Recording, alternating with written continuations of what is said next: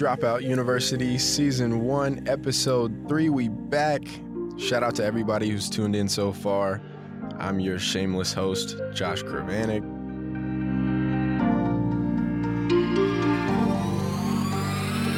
High school football in Georgia is something serious. I remember being a sophomore in high school, getting ready to play my first football season. I played in middle school, had a brief moment of clarity, and didn't play my freshman year. Then I bought into the hype too. I mean, sure, did my school lose more games than we won every season I was there except one?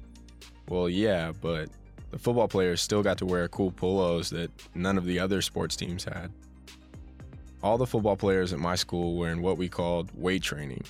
So when everyone else went to team sports for a class and played dodgeball, the football players lifted.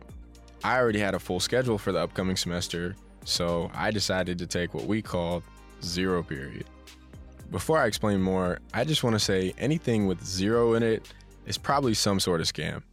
Like zero percent interest, and then the four, six months part is in real small letters at the bottom. Anyways, back to zero period. The school I went to was full of so many overachievers, they decided a normal school day just wasn't going to cut it.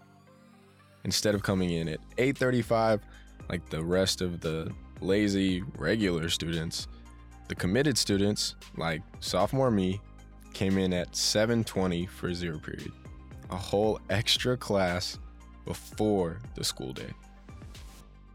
Other than A P World History, weight training was the worst possible zero period.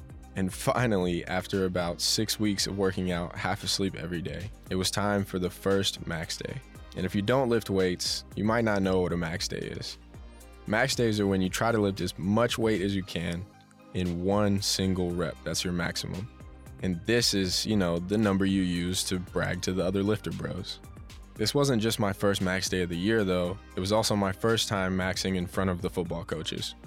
I still remember the day. I rushed in the back door, trying to sneak into warm-ups with the rest of the guys before I got my third tardy of the week. We ran a couple laps, stretched in place for maybe five minutes, then headed for the weight room. At this point, I'm so nervously excited, I felt like The Rock walking in there. My energy was crazy, right? I was a pretty small kid, but I was strong for my size. I'm ready to show out. All the boys are hype. We have music playing. Everybody's jumping around for absolutely no reason. You know, normal football team stuff. Now it's finally time for my first squat max. And while we're maxing, the coaches have to make sure everybody goes low enough, so they walk around to each bench and everyone goes one by one and everyone else watches. So I'm putting up my two forty-five on the bar and I'm all nervous, but I'm just going for it at this point. Down, up, whew, no problem. As soon as I racked the weight, the coach looked at me and said, two fifty wouldn't be a problem either. I said, okay, bet. Coach wants to see two fifty, then I'll make it happen. I'm trying to start as a sophomore next fall, so you know, I gotta do something big time to stand out. So I let him make his next round, all the other benches, and eventually he's next to mine again. And this time I'm a little more nervous. There were no expectations before, but I did just make two forty-five look like no problem. If I fail hard here, I don't think I'll be winning the day, as we like to say. Here goes nothing, right? Down, up, one very big problem. I felt a snap under both of my legs when I got to the bottom. At the time, I played it cool because I got the weight back up. Little did I know, the next morning when I woke up, I couldn't reach lower than my kneecaps. I had pulled both my hamstrings. According to the doctor, it was a combination of not stretching, bingo, and my legs being stronger than my core. Here's the analogy, because I'm sure y'all are starting to wonder where I'm going with this. Anytime you lift heavy weights, upper or lower body, you'll always hurt yourself if your core is not strong enough, because everything starts from the center. In your world, you've probably tried to max out your effort in some activity, some relationship, some assignment, and at the end, you found yourself more hurt than accomplished. That's because everything starts from the center. If you're not trying to be as much of the person only you can be and finding your center, you can pour out your energy, but you won't see the results you want. person I was supposed to be at fifteen had nothing to do with high school football. In fact, the injury was so bad, I never played a single down in a high school football game. The person I was trying to be was a cliche popular football player, but I was lazy. I didn't want to work on my core as much as my legs because there was no crunches max day. There was nothing I could use to measure and show off my strength if I was strong in my core.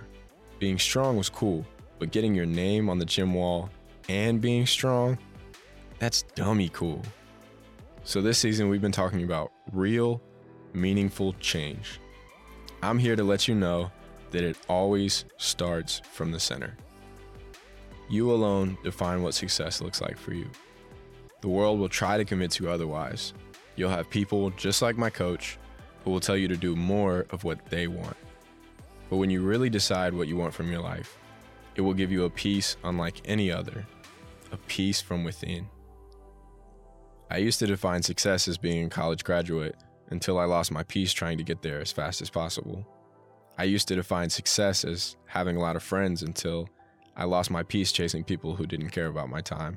I used to define success as being likable until I lost my peace when I realized I didn't even like myself.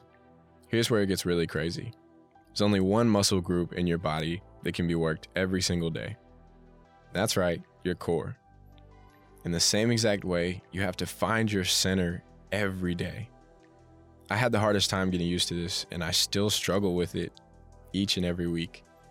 For me, finding my center means shutting out outside noise, meditating, writing, reading, or anything that gives me enough space to only hear my own opinion.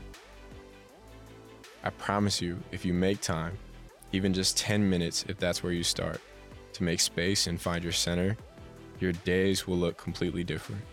You don't have to do what I do, but you absolutely do have to be alone, because the world isn't rooting for you to find your center. Because once you find your center and you find that peace, you won't live wanting what other people have.